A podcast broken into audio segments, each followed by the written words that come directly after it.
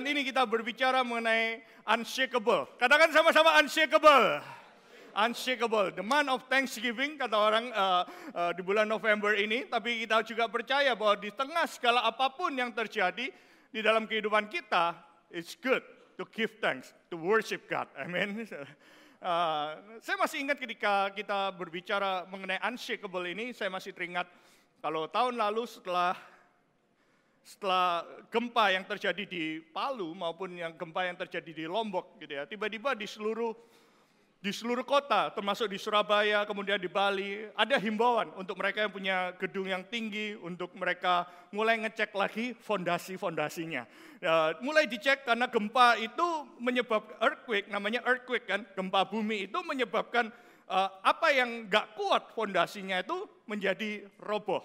Uh, banyak menjadi reruntuhan dan lain sebagainya. Dan saya ngerasa di akhir tahun eh, menjelang akhir tahun ini kita perlu mengecek kembali fondasi apa pun yang ada di dalam kehidupan kita. Amin saudara. Seringkali kita mengalami goncangan demi goncangan bahkan kita dalam tahun ini berkali-kali kita mendengar kabar yang mengejutkan yang kita lihat dari luar sepertinya oke-oke aja ternyata mengalami goncangan. Kita melihat banyak pernikahan yang kita lihat orang-orang kelihatannya oke, ternyata mengalami goncangan.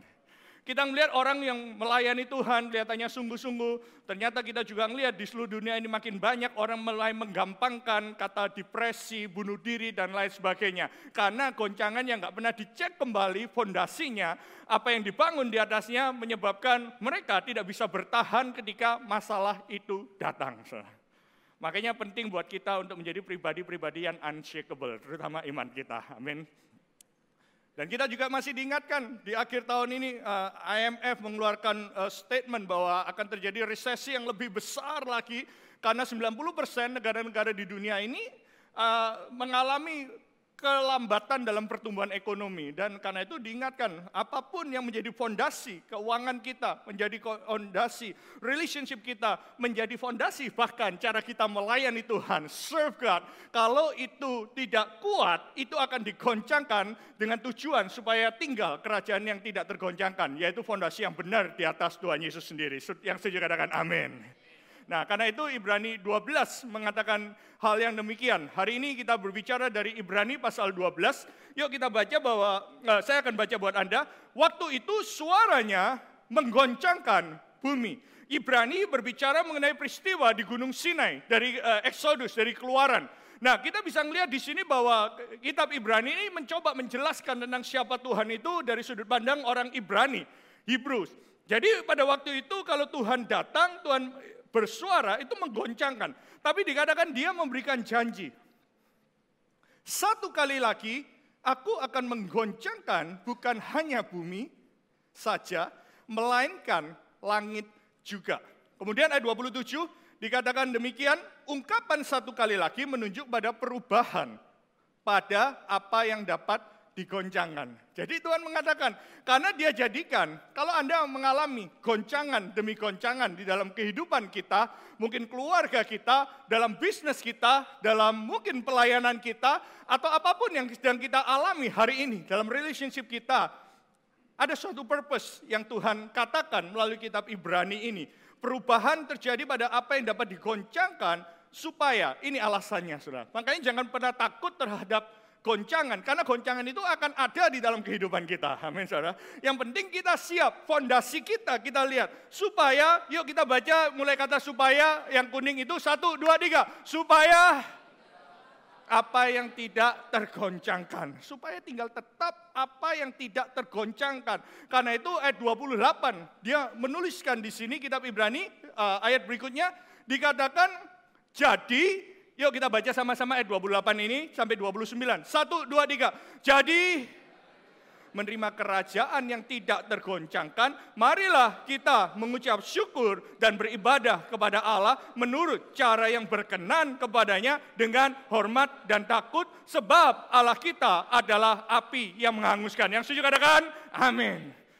Kalau kita bisa melihat di sini bahwa di tengah banyak goncangan, perbedaannya adalah apa saudara? Semua akan mengalami goncangan. Semua yang bisa digoncang akan mengalami goncangan. Sekali lagi, relationship, pernikahan, uh, dalam hal pelayanan sekalipun, dalam hal uh, gedung sekalipun, dalam hal bangunan, pekerjaan kita, apa yang bisa digoncangkan itu dapat digoncangkan supaya apa? Tinggal tetap. Supaya kita menata ulang fondasi kehidupan kita. Makanya it's good di bulan November ini kita melihat kembali setiap janji Tuhan di dalam kehidupan kita. Tapi lebih baik lagi, yuk kita mengevaluasi menghadapi 2020 apa yang saat ini masih shaky dalam kehidupan kita. Waktu Anda membangunnya, Anda nggak berdasarkan dengan benar-benar berdasarkan pada Kristus. Nah, itu kita mulai tata ulang kembali. Karena firman Tuhan kita menerima kerajaan yang tak tergoncangkan. The message mengatakan, do you see what with God? What we've got, firman Tuhan mengatakan unshakable kingdom. Katakan sama-sama unshakable kingdom. Satu dari unshakable kingdom. Ini bedanya. Semua akan digoncang, tapi yang akan tetap berdiri adalah mereka yang membangunnya dan berada di dalam unshakable kingdom. Kerajaan yang tidak tergoncangkan. Yaitu dibangun berdasarkan prinsip firman Tuhan. Do you see how thankful we must be? Firman Tuhan mengatakan, yuk kalau kita mau tinggal dalam kerajaan yang tidak tergoncangkan, ada caranya. Firman Tuhan mengatakan kalau kita nggak mau tergoncangkan kehidupan kita, ada attitude sikap tertentu. Dikatakan thankful, not only thankful. Nggak cukup hanya bersyukur kepada Tuhan, tapi dikatakan yuk deeply, dikatakan worship, kemudian menghormati Tuhan. Takut akan Tuhan.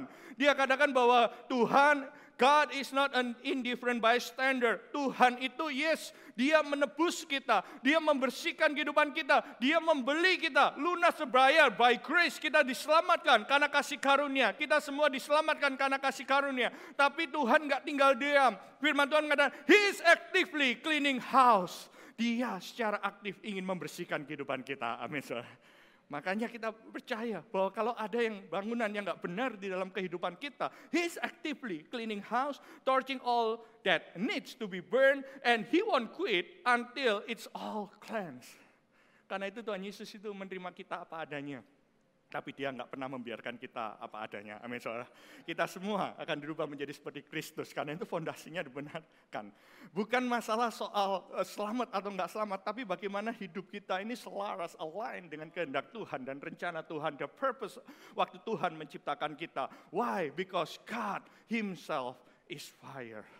Nah, waktu ayat ini diberitakan pertama kali ini, Ibrani ini memberikan kisah ketika bangsa Israel itu datang, waktu Tuhan itu datang pada waktu di dalam keluaran 20, 19 ayat 20. Tapi sebelumnya saya mau uh, kasih uh, framework bulan ini kita bicara tentang unshakable. Yuk kita lihat uh, slide berikutnya. Dikatakan supaya kita menerima unshakable, sikap kita dalam menerima. Kita sudah menerima kerajaan yang tak tergoncangkan.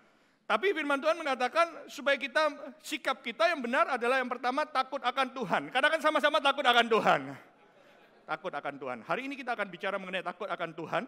Kemudian tidak putus asa. Minggu depan Pastor Zeva akan bicara tentang bagaimana kita menghadapi tough love dari Tuhan. Tidak putus asa. Bahkan ketika Tuhan cleansing our house, uh, hidup kita, memberikan disiplin. Jangan pernah don't lose heart. Tidak putus asa bahasa Indonesia-nya. Bahasa Indonesia don't lose heart. Katakan sama-sama don't lose heart. Satu dua ya. Don't lose heart. Jangan pernah putus asa ketika Anda diperingatkan oleh Tuhan. Karena itu menunjukkan bahwa Anda bukan anak-anak gampang. Anda bukan pupuk bawang dalam kerajaan surga. Anda benar-benar anak. Nah itu minggu depan kita akan bicara itu. Dan di uh, akhir bulan kita akan bicara mengenai pengucapan syukur. Thanksgiving. Bagaimana? Itu sikap kita yang sudah menerima unshakable kingdom. Supaya kehidupan kita terus selaras dengan Tuhan. Nah, takut akan Tuhan ini dibahas dalam Ibrani 12. Ini bicara mengenai pengalaman di uh, Gunung Sinai. Saudara, yuk kita lihat di sini slide berikutnya. Kenapa firman Tuhan mengatakan, Tuhan itu api yang menghanguskan. Karena pada waktu Tuhan itu datang di zaman perjanjian lama, seolah-olah ketika Tuhan datang semua orang itu bisa gemetar. Yang kudus makin kudus, Tapi yang jatuh dalam dosa yang tidak kudus akan mati. Masih ingat ya? Ada cerita-cerita demikian itu. Makanya pengalaman mereka tangible. Jadi seolah-olah kalau kita nggak belajar dengan benar firman Tuhan ini seolah-olah kok Tuhan perjanjian lama ini kok gampang marah. Sedangkan dalam perjanjian baru Tuhan itu penuh kasih karunia. Bukan karena Tuhannya berbeda, no. Tapi memang waktu di zaman perjanjian lama, Holy Spirit, Tuhan itu digambarkan sebagai tangible experience. Ketika Tuhan datang dan berbicara, uh, Spirit of God itu come and go. Tapi ketika Tuhan datang, saudara, firman Tuhan itu kalau Anda lihat, keluaran pasal 19, itu dua loh batu diberikan. Waktu Tuhan memanggil Musa untuk menerima perintahnya, Musa dengan senang hati datang mendekat kepada Tuhan. Itu dalam keluaran 19. Ini berbicara mengenai setelah mereka menerima firman Tuhan. Di situ kadang-kadang seluruh bangsa menyaksikan guru, guntur, kilat sambung menyambung.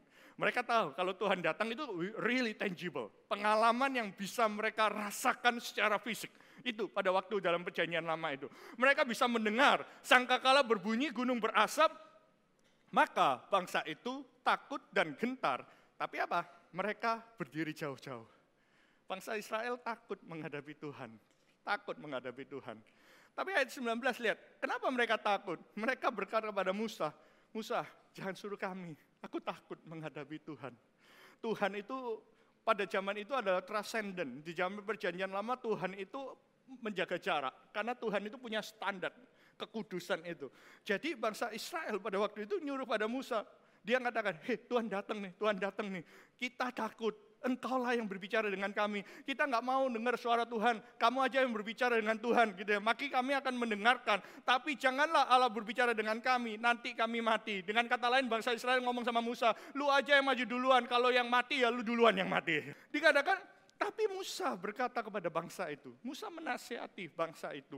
Bangsa Israel pada waktu itu dikatakan, janganlah takut. Ada beda antara ketakutan bangsa Israel. Mereka takut menghadapi Tuhan karena mereka kehidupan mereka belum selaras. Tapi waktu Musa mendatang dia katakan, sebab Allah telah datang dengan maksud untuk mencoba kamu dan dengan maksud supaya takut akan dia ada padamu. Beda ya saudara. Jadi mereka bangsa Israel takutnya menghadap Tuhan. Karena mereka masih ada hal-hal yang belum bersih di dalam kehidupan mereka. Tapi Musa mengatakan jangan takut. Tuhan datang itu supaya ada takut akan Tuhan agar kamu jangan berbuat dosa. Makanya kita lihat slide berikutnya di sini. Kita bisa melihat the fear of the Lord is not being afraid of God. Musa berani mendekat kepada Tuhan karena dia takut akan Tuhan. Bangsa Israel takut menghadap Tuhan karena mereka tahu hidupnya mereka belum selaras. Ini di perjanjian lama, saudara. Jadi ada ketakutan bahwa ketika Tuhan datang, Tuhan marah dan akan menyambar mereka. Tapi kalau kita hari ini berbicara tentang fear of the Lord, ini bukan berarti being afraid of God. Karena takut akan Tuhan ini yang menyebabkan kita itu tinggal aman di dalam kerajaan Tuhan. Amin saudara. Nah hari ini kita bisa bicara dalam bahasa aslinya, kalau kita bisa melihat di sini, the fear of the Lord ini beda dari kata hirah. Katakan sama-sama hirah. Tapi hirah ini kata takut yang beda. Kata takut karena kita itu menghormati Tuhan. Pernah lihat bahwa kita tahu orang itu mengasihi kita. Kita itu bukan takut takut dia marah-marah, tapi kita takut mengecewakan. Kita segen, kita menghormati Tuhan. Jadi kata yurah ini, the fear of the Lord ini adalah dikatakan uh, the fear that bring respect, admiration, and trust. Sama seperti kita pada orang tua kita. Kalau kita waktu masih kecil kita lihat bahasa orang tua kita, dia sudah menanamkan values dalam kehidupan kita. Ketika values itu bertentangan dengan kehidupan kita, orang tua saya, papa saya nggak perlu teriak-teriak, dia cukup menatap mata saya, tiba-tiba ada takut akan Tuhan ini budi hidup saya. oh iya ya Pak, I know apa itu artinya. Jadi itu takut akan Tuhan. Ya, itu di sini dikatakan aku kagum, aku nggak mau mengecewakan. Tapi to be afraid of God itu dari kata pakat, gitu ya. Katakan sama-sama pakat. Satu, dua, tiga. Pakat. Pakat ini ketakutan yang meneror hidup kita. Pernah lihat ada orang-orang tertentu yang kita males ketemu sama dia. Karena kita takut dia bisa meledak sewaktu-waktu gitu ya. Awas anjingnya gitu ya, orangnya lebih galak daripada anjingnya gitu ya. Jadi dia itu benar-benar orang ini terrifying. Ketika kita ketemu itu seolah-olah kita tuh merasa aku takut teror. Karena orang ini menakutkan, ketakutan. Nah banyak kita punya konsep dengan takut akan Tuhan ini salah. Bukan karena kita menghormati, tapi mungkin ada latar belakang kepercayaan kita di masa lalu yang menyebabkan kita berpikir seolah-olah Tuhan itu Tuhan yang jahat, yang ketika dia nggak diturutin, kemudian akan merusak seluruh kehidupan kita. Dan saya mau hari ini kita punya pengertian yang benar bahwa takut akan Tuhan itu menyebabkan kita bisa sikap dalam kita takut akan Tuhan itu adalah sikap yang benar waktu kita menerima kerajaan yang tak tergoncangkan. Makanya hari ini kita berbicara mengenai fear of the Lord, kita nggak berbicara dengan to be afraid of God karena Tuhan adalah Tuhan yang mengasihi kita. Amin saudara. Tuhan yang menerima kita apa adanya, tapi Tuhan tidak membiarkan. Makanya eh, every now and then dia memberikan disiplin dalam kehidupan kita supaya kita realign lagi dengan rencana purpose Tuhan di dalam kehidupan kita. Nah, John Bevere dia menuliskan demikian. Ini terjemahannya uh, saya kira kata-kata yang uh, cocok untuk menggambarkan. The fear of the Lord is not being afraid of God. On the contrary, It's loving him so much. Menang lihat waktu Anda jatuh cinta, Anda mengasihi orang tersebut dengan sangat gitu ya. Sampai Anda itu takut untuk jauh dari dia. Beda dengan pengalaman bangsa Israel. Mereka jauh-jauh karena mereka takut Tuhan akan marah sama mereka, akan menghanguskan kehidupan mereka. Dikatakan ini is loving him so much that you are afraid to be away from him. It's holy reverence that causes us to love what he loves. Jadi takut akan Tuhan ini menyebabkan karena kita mengasihi Tuhan. Kalau kita lagi jatuh cinta, senang sama orang, kita akan senang apa yang dia senang dan benci apa yang dia benci. Nggak suka coklat bilang aku senang coklat gitu ya. Nggak suka bunga bilang aku suka bunga. Nah tapi ini nggak takut akan Tuhan ini adalah kita mengasihi dia karena dia begitu baik. Kita udah merasakan kasih karunia-Nya. Kita bisa kasih setia Tuhan sehingga kita love what He loves and hate what He hates. Kita mengasihi apa yang Tuhan Yesus kasih. Kita mengasihi jiwa-jiwa karena Tuhan Yesus mengasihi jiwa-jiwa. Amin. Kita membenci dosa karena Tuhan membenci dosa. Amin. Bukan gara-gara takut atau kita menimbang untung ruginya apa? Oh iya dosa ini konsekuensinya nggak banyak lah. Ya wis lah tak jalani nggak apa-apa nanti gampang minta ampun aja. Enggak, itu being afraid of God, takut terhadap hukumannya, takut kepada konsekuensi dosa. Makanya firman Tuhan kalau kita bicara mengenai fear of God, itu konteksnya adalah mengasihi Tuhan. Love what he loves and hate what he hates. It positions us to pursue intimacy with him by seeking his truth berjalan dalam kebenaran. Kita cari tahu, yes kita diselamatkan karena kasih karunia, tapi kita percaya kita sudah dibenarkan karena itu kita align dengan apa? Berjalan dengan kebenaran Tuhan. Makanya kita berbicara takut akan Tuhan di sini. Dan apa kata firman Tuhan tentang takut akan Tuhan? Yuk kita teruskan firman Tuhan. Ketika kita takut akan Tuhan, kita memiliki keberanian untuk datang mendekat kepada Tuhan, bukan menjauh. Karena kita takut akan Tuhan, kita tahu bahwa Allah adalah Allah yang mengasihi. Dan kita tahu bahwa takut akan Tuhan dalam Amsal 14 ayat 26 sampai 27, takut akan Tuhan itu memberikan ketentraman yang besar Bahkan, ada kata bahkan. Jadi di sini takut akan Tuhan itu pertama memberikan ketentraman yang besar. Nah, kenapa ketika kita sudah diselamatkan, kita menerima kerajaan yang tak tergoncangkan, kita tetap perlu takut akan Tuhan dalam konteks mengasihi dia. Karena dalam takut akan Tuhan ada ketentraman yang besar, ada rasa damai dalam kehidupan. Benar? Anti nurani ini kalau kita takut akan Tuhan akan berbicara kita nggak lagi sama dan melakukan apa yang kita lakukan sebelumnya sebelum kita bertobat. Karena dalam takut akan Tuhan, yang pertama adalah state of mind, kita mengalami ketenangan. Hati kita align dengan Tuhan. Dan kemudian Tuhan kasih bahkan ada perlindungan. Jadi ada perlindungan dalam hati kita, dalam pikiran kita, tapi kalau Anda melihat takut akan Tuhan ini memberikan perlindungan, safe place dalam kehidupan kita. Ketika kita berjalan dengan kehendak Tuhan, ada perlindungan. Takut akan Tuhan adalah sumber kehidupan sehingga. Jadi ada kata bahkan, ada kata sehingga. Takut akan Tuhan ini memberikan damai sejahtera, bahkan jadi ditambahkan ada perlindungan, hati tenang, kemudian ada perlindungan Tuhan, tapi juga ayat 27 mengatakan takut akan Tuhan adalah sumber kehidupan sehingga karena takut akan Tuhan itu menjadi dasar Anda melakukan segala sesuatu. Anda melakukan apa pun dalam kehidupan Anda, dasarnya takut akan Tuhan. Mengasihi Tuhan sehingga engkau mengasihi apa yang Tuhan kasih dan membenci apa yang Tuhan benci. Ketika engkau menjalin relationship dalam takut akan Tuhan, engkau akan terhindar dari jerat maut. Yang setuju katakan amin. Ketika engkau dalam kehidupan suami istri, Dasarnya apa? Takut akan Tuhan. Suami mengasihi istri tanpa syarat. Karena dasarnya apa? Takut akan Tuhan. Istri menghormati, respect suaminya. Dasarnya apa? Takut akan Tuhan. Makanya terhindar dari jerat maut. Waktu Anda masuki pranikah, Anda menjaga kekudusan, tidak melakukan premarital sex. Dasarnya apa? Takut akan Tuhan. Bukan karena takut ditanyain sama konselor Anda gitu ya. Dasarnya takut akan Tuhan, maka Anda akan terhindar dari jerat. Waktu engkau berbisnis, dasarnya takut akan Tuhan, engkau akan terhindar dari karena ini protection yang Tuhan lakukan di dalam kehidupan kita. Ini boundaries. Semua yang kita lakukan dasarnya karena kita takut akan Tuhan, bukan takut menghadap Tuhan. Atau takut ketahuan oleh Tuhan, takut ditampar Tuhan dan lain sebagainya. Tapi karena kita mengasihi sehingga kita mengasihi dia, mengasihi apa yang dia kasih dan membenci apa yang dia benci. Sehingga dasar ini adalah sumber kehidupan kita. Can you imagine? Ketika setiap kita dalam melakukan aktivitas sehari-hari, setiap hari. Walaupun kita menemukan orang yang menyebalkan, tapi kita tetap baik karena kita takut akan Tuhan. Walaupun kita punya kesempatan korupsi, tapi kita nggak korupsi. Dasarnya karena kita takut akan Tuhan. Kita akan bisa melihat, kita semua akan tinggal dalam unshakable kingdom. Amin, saudara. Makanya ini yang kita mau. That's generation yang Tuhan sedang bangkitkan hari ini. Di mana Anda punya value, takut akan Tuhan ini sehingga Anda ada dalam unshakable kingdom ini. In the reverent fear of the Lord, there is strong confidence. Jadi orang yang punya values, takut akan Tuhan itu nggak gampang digoyahkan. Hari-hari ini ketika banyak goncangan, orang mulai mempertanyakan, kenapa pernikahan Kristen banyak berakhir dengan cerai? Siapa yang salah?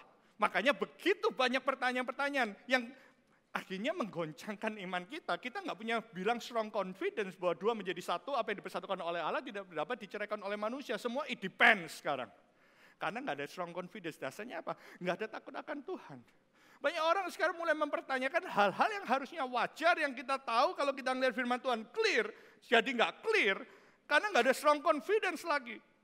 Makanya saya percaya ketika ada guidance dalam kehidupan Anda, dalam takut akan Tuhan, itu ada strong confidence, sehingga engkau punya place of refuge, tempat di mana engkau berlindung. Nah, takut akan Tuhan ini memimpin engkau pada obedience, pada ketaatan, sehingga engkau bisa menyembah Tuhan.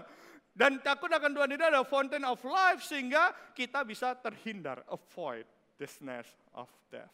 Nah hari ini Yuk kita lihat di sini, firman Tuhan ini kita bisa melihat memberikan apa? Ketentraman.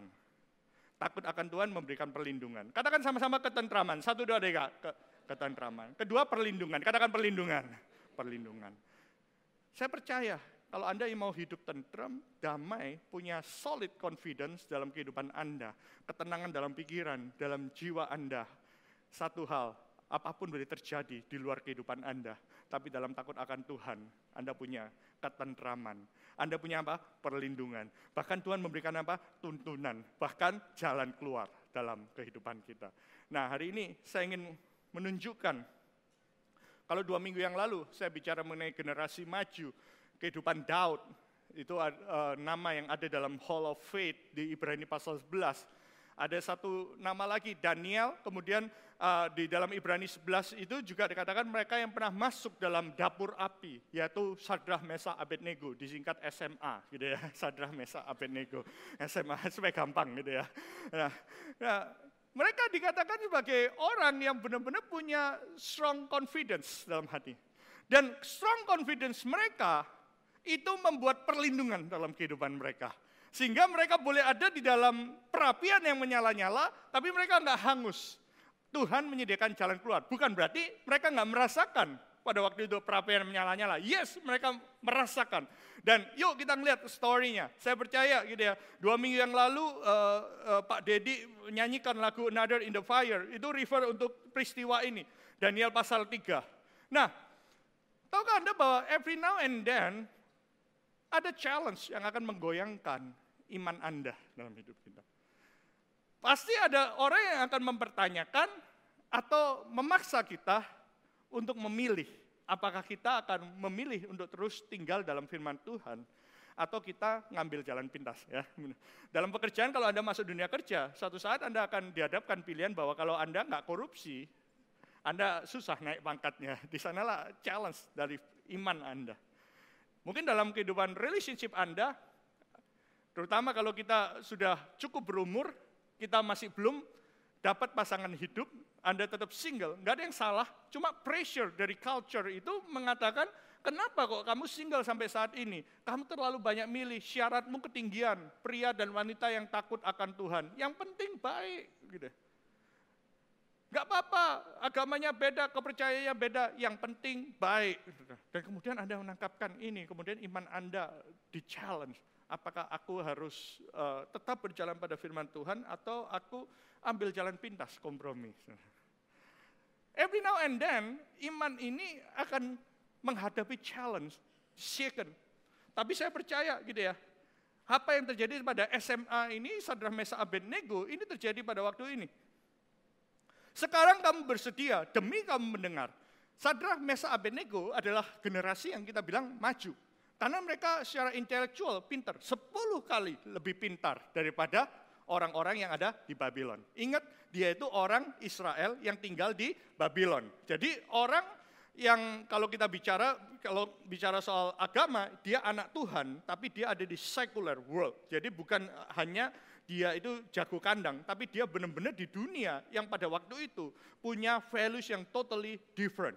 Jadi dia itu ada di Babylon dan dia punya pemikiran yang luar biasa.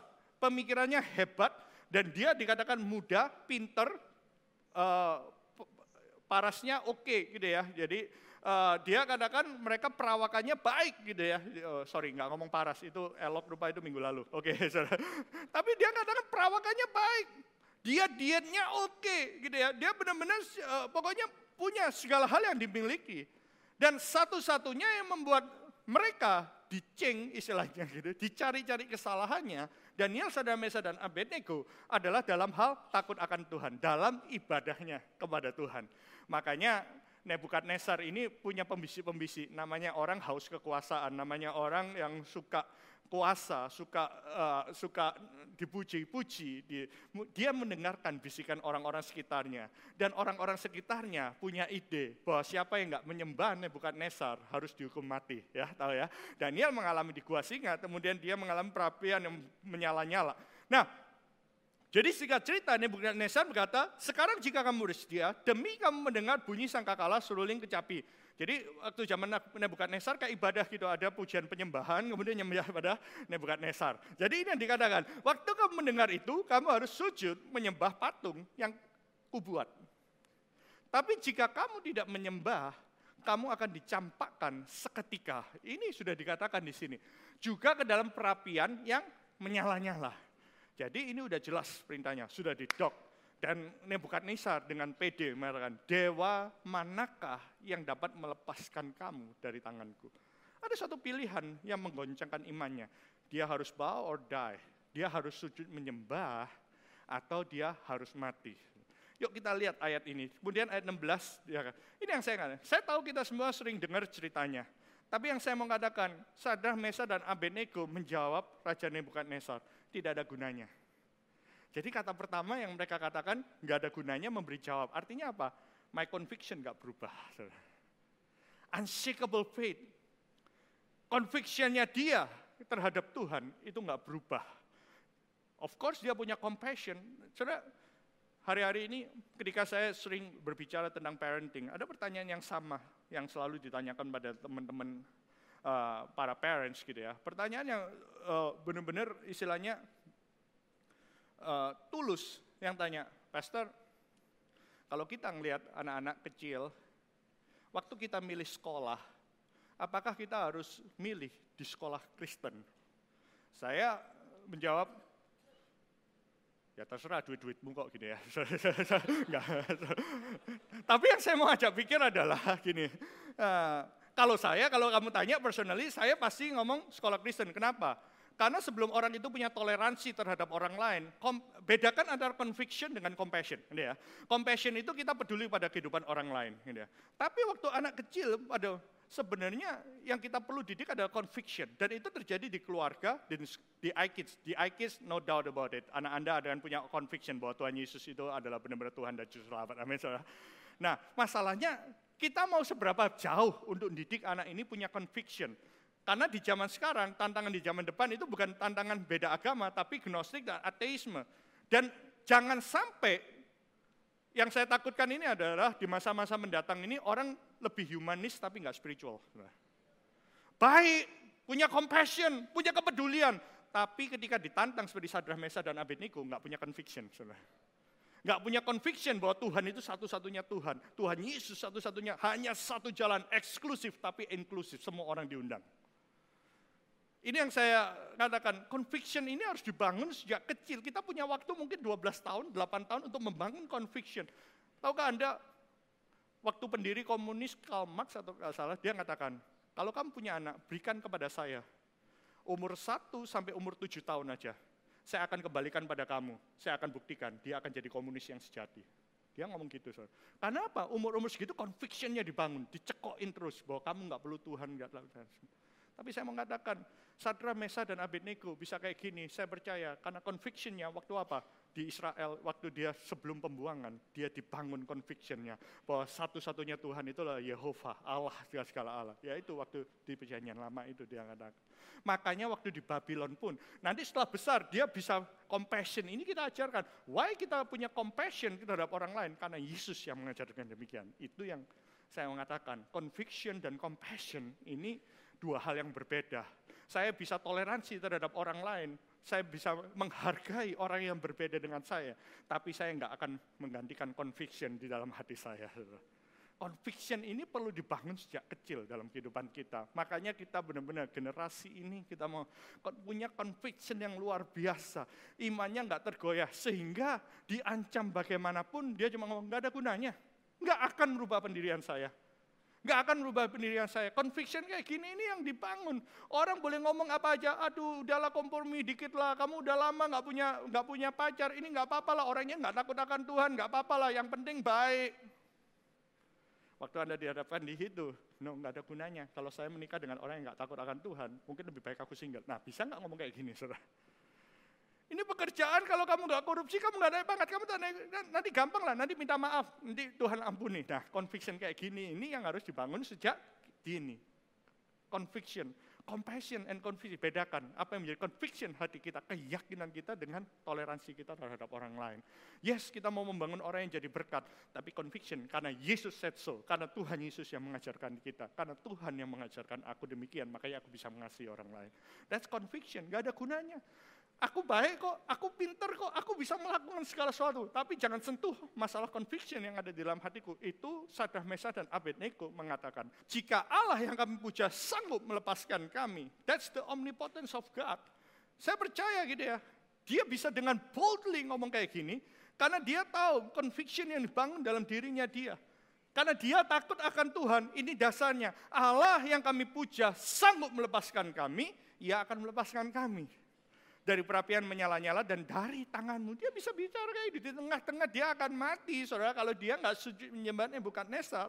Tapi dia percayakan kemahakuasaan Tuhan. Dia percaya akan benar-benar the omnipotence of God. Gitu ya. Benar-benar dia nggak ragu sedikit pun bahwa Tuhan itu sanggup, Tuhan itu bisa melakukan segala sesuatu. Dia percaya benar-benar potensinya Tuhan. Allah yang kami puja, Allah yang kami puja ini sanggup melepaskan aku. Tapi dia juga lihat ayat 18, dia juga percaya akan the sovereignty of God. Ayat 18 dia juga mengatakan, yuk kita lihat ayat 18 dia katakan, seandainya tidak, dia katakan, Hendaklah Tuhanku mengetahui bahwa Tuhan, aku tidak akan memuja Dewa Tuhanku dan tidak akan menyembah patung.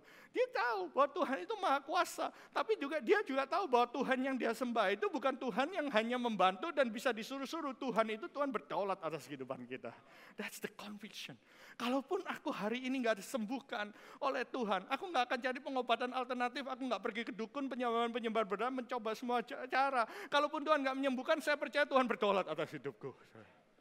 Ini conviction yang dibangun, ini nggak gampang loh saudara. Ini maksudnya kita dengan gampang bilang cuma sekedar orang uh, anak Tuhan. Tapi anak Tuhan yang takut akan Tuhan ini punya conviction yang seperti ini. Dia percaya bahwa Tuhan sanggup melepaskan, tapi kalau Tuhan nggak melepaskan, dia juga tahu bahwa Tuhan itu berdolat. Tuhan punya rencana lain dalam kehidupannya dia. Dia nggak akan ikut saran-saran orang lain dan lain sebagainya. Nesar, lihat orang yang keras insecure lagi Nebukadnezar senang dipuja-puja, disembah-sembah kayak gitu, begitu dikerasin, marah. Dan marahnya apa? Dibuat tujuh kali lebih panas dari yang biasa.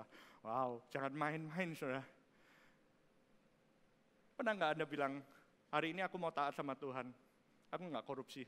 Hari ini aku bilang no kepada orang yang ngejar aku, yang suka sama aku, yang aku suka, tapi karena dia bukan anak Tuhan, dia punya uh, dia nggak percaya Tuhan, tidak hormat sama Tuhan. Anda bilang no, kemudian Anda berkata, wow, Tuhan pasti menolong, tak buktiin. Habis ini aku dapat yang jauh lebih baik, sehingga aku bisa mengece lawanku. Weh, tonton dah, aku dapat lebih baik. Tapi enggak loh, begitu say no, tujuh kali lipat lebih panas. Saudara. Ayo, berani nggak kita punya kayak gini loh. Perapian dibuat tujuh kali. Anda berkata, Pak, Ma, aku sangat mengasihi papa mama, tapi kalau disuruh memuja, menyembah, saya harus say no karena saya lebih menghormati Tuhan. Tapi aku juga sayang sama papa mama. Wah langsung dimarahin, dimarahin, dikutukin, kamu nggak dapat jodoh, seumur hidup dan lain sebagainya. It's reality hari-hari ini saudara. Kalau iman kita shaken tentang masalah takut akan Tuhan, perapian itu dibuat tujuh kali lebih panas. Hati-hati dengan orang yang panasan, dia akan lebih panas lagi beberapa orang yang sangat kuat diperintahkan untuk mengikat Sadrah, Mesah, dan Abednego, disuruh mengikat dan mencampakkan mereka ke dalam perapian yang menyala-nyala itu. Terus ayat 21 dikatakan diikatlah ketiga orang itu dengan jubah, celana, topi, pakaian-pakaian mereka yang lain dicampakkan dalam perapian namanya komplit saudara. Udah kayak mau masuk peti mati, jubah, celana, topi, pakaian semua masuk saudara dimasukkan ke dalam perapian yang menyala-nyala, udah benar-benar diikat. Karena titah raja itu keras, dipanaskanlah perapian itu dengan luar biasa, tujuh kali lipat tadi itu. Sehingga apa? Membakar. Yang melempar mereka mati duluan. Orang yang mengangkat Sadrah, Mesa, dan Abednego itu mati. Ketika orang itu, Sadrah, Mesa, dan Abednego jatuh ke dalam perapian menyala-nyala dengan terikat. Ya, ingat ya, terikat terikat. Ayat 24 kita lihat di sini. Tapi kemudian terkejutlah Raja Nebukadnezar itu lalu bangun. Jadi waktu itu jadi tontonan, mungkin itu jadi tontonan umum sama seperti hukuman mati di negara-negara Timur Tengah jadi tontonan umum. Mungkin pada waktu itu jadi tontonan umum waktu mereka masuk di sana. Gitu. Terkejutlah. Kemudian mereka dia berkata, bukankah ketika orang yang telah kita campakkan dengan tangan apa? terikat. Dengan tangan terikat ke dalam api. Jawab mereka pada dia, benar ya Raja. Ayat 25. Katanya, tetapi ada empat orang yang kulihat berjalan-jalan dengan bebas. Sebelum dilempar mereka apa? Terikat. Waktu di dalam dapur api mereka apa? Berjalan-jalan dengan bebas. Kadang kita ngelihat kasihan ya orang ini. Dapat sakit, orang ini nggak salah apa-apa, dua tiga tahun, Kasihan ya. Tapi kita ngelihat orang ini nggak nurut waktu dibilangin suruh korupsi. Kasihan ya. Masuk dalam perapian yang menyala-nyala. Pangkatnya nggak naik-naik. Kita kasihan. Tapi di mata Nebukadnezar empat orang ada penyertaan dari Tuhan Yesus. Amin. Dia ngomong seperti anak dewa, tapi saya percaya itu the son of God. Gitu. Anak Tuhan Yesus Berjalan jangan depan bebas dengan api itu, mereka apa? Tidak terluka. Dan yang keempat itu rupanya seperti anak dewa. Kemudian kita lihat Nebukadnezar mendekati pintu perapian yang menyala-nyala itu berkatalah Sadrah, Mesa dan Abednego hamba Allah yang maha tinggi, keluarlah, datanglah kemari. Lalu keluarlah Sadrah, Mesa, Abednego dari api itu. Ayat 27, dan para wakil raja, semua akhirnya dipanggil semua. Para wakil raja, para penguasa, para bupati, para menteri, raja berkumpul melihat. Jadi kayak tontonan. Bahwa tubuh orang-orang ini tidak mempan oleh api itu. Amin. Di tengah perapian yang menyala-nyala, perapian itu enggak mempan. Rambut di kepala mereka tidak hangus, jubah mereka tidak berubah apa-apa, bahkan bau kebakaran pun tidak ada pada mereka. Dan berkatalah Nebukadnezar, terpujilah Allah Sadramesa dan Abednego. Dia mengutus malaikatnya. Nebukadnezar melihat malaikatnya, melepaskan hamba-hambanya, menaruh percaya pada orang yang melanggar perintah raja. Perintahnya dilanggar, tapi malah dipuji. Dan mereka menyerahkan tubuh mereka karena mereka tidak mau memuja dan menyembah Allah mana pun kecuali Allah mereka. Yang ngomong kayak gini saudara. Nah, bukan Nesar, orang yang tadinya nggak percaya bahkan menentang iman mereka. Dia bisa berkata, terpujilah Allah Sadrah Mesa dan Abednego. Dia nggak berani ngomong Yahweh pada waktu itu. Dia nggak di perjanjian lama Allah Israel. Dia mengatakan bahwa karena mereka tidak mau menyembah Allah mana pun kecuali Allah mereka. Can you imagine? Saya melihat beberapa kali ayat demi ayat demi ayat demi ayat. Dia mengatakan bahwa waktu mereka diikat, waktu mereka mau dilempar, terikat. Tapi waktu mereka masuk dalam dapur api, waktu perapian menyala-nyala, mereka bisa berjalan-jalan. Mereka bisa berjalan-jalan. Mereka bisa berjalan-jalan dengan bebas bersama dengan Tuhan Yesus, eh, bersama dengan malaikatnya, dikatakan di sana sebagai anak dewa. Pertanyaan saya, perapian yang menyala-nyala ini sebenarnya ngapain? Ini yang saya percaya, sudah. Perapian yang menyala-nyala itu tidak menghanguskan kehidupan orang-orang yang takut tempat Tuhan. Tapi ingat, perapian yang menyala-nyala itu melepaskan setiap ikatan yang membelenggu hidup mereka. Amin, saudara. Satu-satunya yang terbakar pada waktu mereka masuk dalam perapian itu adalah ikatan yang membelenggu hidup mereka, saudara. Nggak membakar kehidupan mereka, nggak menghanguskan kehidupan mereka. Saya masih ingat 2015 ketika saya punya satu ketakutan. Sebelum 2015, saya boleh tinggi besar gitu, tapi saya kayak takut terbang. Jangan bilang sahabat-sahabat cukup di sini aja. Saudara. Saya takut ketinggian. Sampai waktu di Hillsong Conference, waktu itu saya masih ingat ada Pak Teddy, ada Pastor Bobby di sana. Pada satu saat saya harus pergi ke tempat yang paling tinggi di sana, duduk itu. Dan kemudian semua orang lihat saya kayak ketenggelam. Di tengah orang memuji Tuhan, saya itu takut melihat ke bawah, tangan saya keringat dingin. Keringat dingin udah biasa. Tapi takut ketinggian itu mengganggu mengingat saya. Sampai waktu itu semua orang bisa ngeliat gitu ya. What happened? With Reverend Raymond Nyotora Harjo. oh, kenapa kok orang yang takut akan Tuhan takut ketinggian gitu ya. Tapi pada waktu itu, sebagai istri yang baik istri saya, yuk kita kalahkan ketakutan sama-sama. Yuk kita daftar untuk naik pada Sydney Bridge Climbing. wow, istri saya baik banget gitu ya. Saya masih ada fotonya, sayang saya nggak bawa. Dan dia mau membantu saya untuk menghadapi ketakutan saya itu. Lu mau bantu atau mau matiin saya bikinnya gitu kan dalam hati.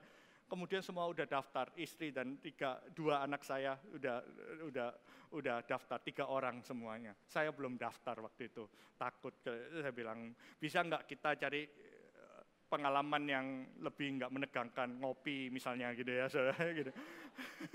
saya coba tahu, tapi Oke, gini deh, kita make a deal. Saya mau go show.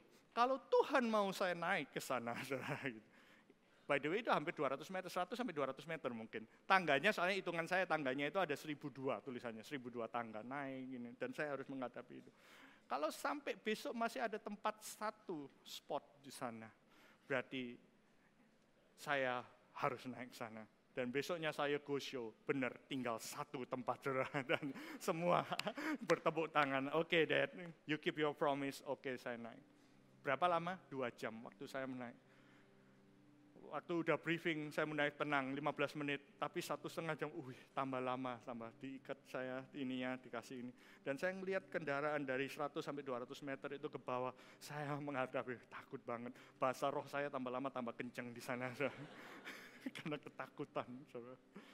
Saya pingin rasanya bilang Tuhan, kalau boleh saya bilang pada tour guide-nya gitu ya, boleh enggak saya keluar, saya punya penyakit, sesuatu penyakit di jantung. kalau bisa saya turun, tapi ya nggak bisa, sudah sudah naik di sana dan lain sebagainya. Saya bisa ngelihat di situ. Saya kira saya ingin turun di tengah jalan, I give up di tengah jalan gitu ya. Tapi kurang bagus untuk kesaksian ke jemaat gitu ya. Tapi enggak, pencitraannya mulai keluar gitu ya. Tapi saya coba, enggak ada yang melepaskan saya, saya harus menghadapi ketakutan selama hampir dua jam tersebut saudara. Tapi yang dua jam itu berlalu ketika saya semua kasih selamat saya gitu, saya udah tegang, saya lemes gitu ya, udah di bawah. Tapi yang saya sadar sejak saat itu, saya terbang tinggi di mana pun, saya nggak pernah mengalami ketakutan lagi. Tuhan nggak bebaskan saya dalam jeda dua jam itu. Tapi yang Tuhan lepaskan adalah ketakutan saya. Tahukah Anda dalam kehidupan kita, sering kali kita, Tuhan kalau boleh penyakit ini berlalu dari aku, kalau boleh masalah keuanganku ini berlalu dari aku, kalau boleh masalah rumah tangga ini cepat berlalu dari aku. Mungkin saat ini Tuhan belum membebaskan Anda. Anda bilang, aduh ini udah dua tahun, udah tiga tahun gak sembuh-sembuh. Wah masalah rumah tangga ini kok Masalah cari jodoh tiap tahun didoain, dinubuatin. Tahun ini tahun terakhir jomblo, tapi tetap jomblo dan lain sebagainya. Mungkin jawabannya nggak segera.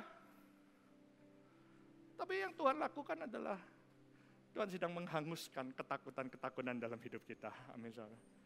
Ketakutan masa depanmu mungkin. Ketakutan bahwa tentang depresi dalam kehidupanmu. Tuhan sedang deal waktu engkau melewati. Makanya orang lihat kasihan, tapi engkau nggak kasihan. Engkau bisa berlari, bahkan bisa berjalan-jalan di tengah dapur api, saudara. That's the promise of God. Yang Tuhan katakan, karena dalam takut akan Tuhan, ada apa? Ketentraman yang besar. Orang lain boleh, waduh kasihan ya kamu kayak gini, kasihan. Tapi mungkin Anda takut anak Anda lahir dengan kondisi yang kurang baik, nggak punya anak sampai saat ini dan lain sebagainya.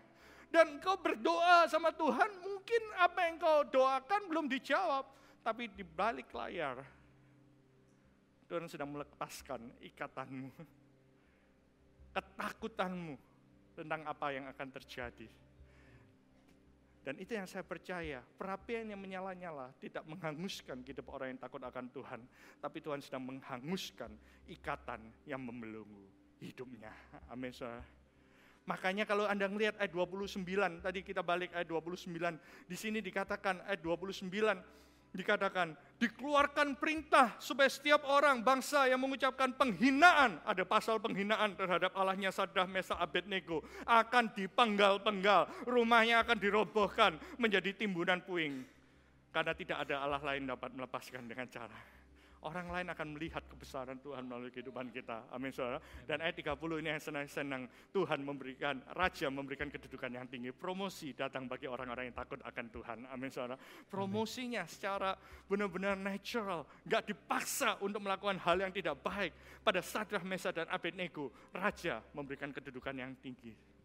Lebih dari semuanya itu, pengalaman Sadar Mesa dan Abednego adalah tali-tali yang membelenggu, yang membuat dia nggak bisa gerak ke mana-mana. Yang dia kira Tuhan akan melepaskan itu secara instan di tengah dapur perapian, tapi tanpa sadar ada ikatan-ikatan yang sedang dihanguskan. Saya nggak tahu tentang Anda hari ini. Tapi kalau kehidupan Anda diizinkan mengalami goncangan, saya katakan dalam kehidupan Anda. Kalau Anda mengalami dengan satu tujuan supaya tetap tinggal apa yang tidak tergoncangkan. Amin saudara. Apa yang menjadi dasar yang kau bangun supaya fondasi yang salah ini bisa menjadi benar dalam kehidupan Anda. That's why the fear of the Lord kalau kita lihat summary-nya, the fear of the Lord kalau kita bisa melihat di sini bahwa ketika kita menerima unshakable kingdom, kita hidup dalam takut akan Tuhan, tidak memutus asa dan selalu mengucap syukur. The fear of the Lord is not being afraid of God. Anda nggak perlu takut menghadapi Tuhan karena Anda tahu bahwa engkau takut akan Tuhan. Sama seperti Musa punya confidence, keberanian untuk membangun relationship dengan Tuhan. Takut akan Tuhan memberikan ketentraman, perlindungan, tuntunan, jalan keluar dalam kehidupan kita. Dan berapi yang menyala-nyala tidak menghanguskan kehidupan orang yang takut akan Tuhan. Karena apa? Tuhan sedang menghanguskan ikatan yang membelenggu kehidupan Anda. Apa pun yang Anda alami, saya percaya ketika engkau takut akan Tuhan, ada perlindungan Tuhan yang besar. Ada strong confidence, ada ketentraman, bahkan Tuhan memberikan tuntunan dan jalan keluar tepat pada waktunya. So bear with us, bear with God, benar-benar bertahan ketika engkau menghadapi goncangan dalam kehidupan Anda.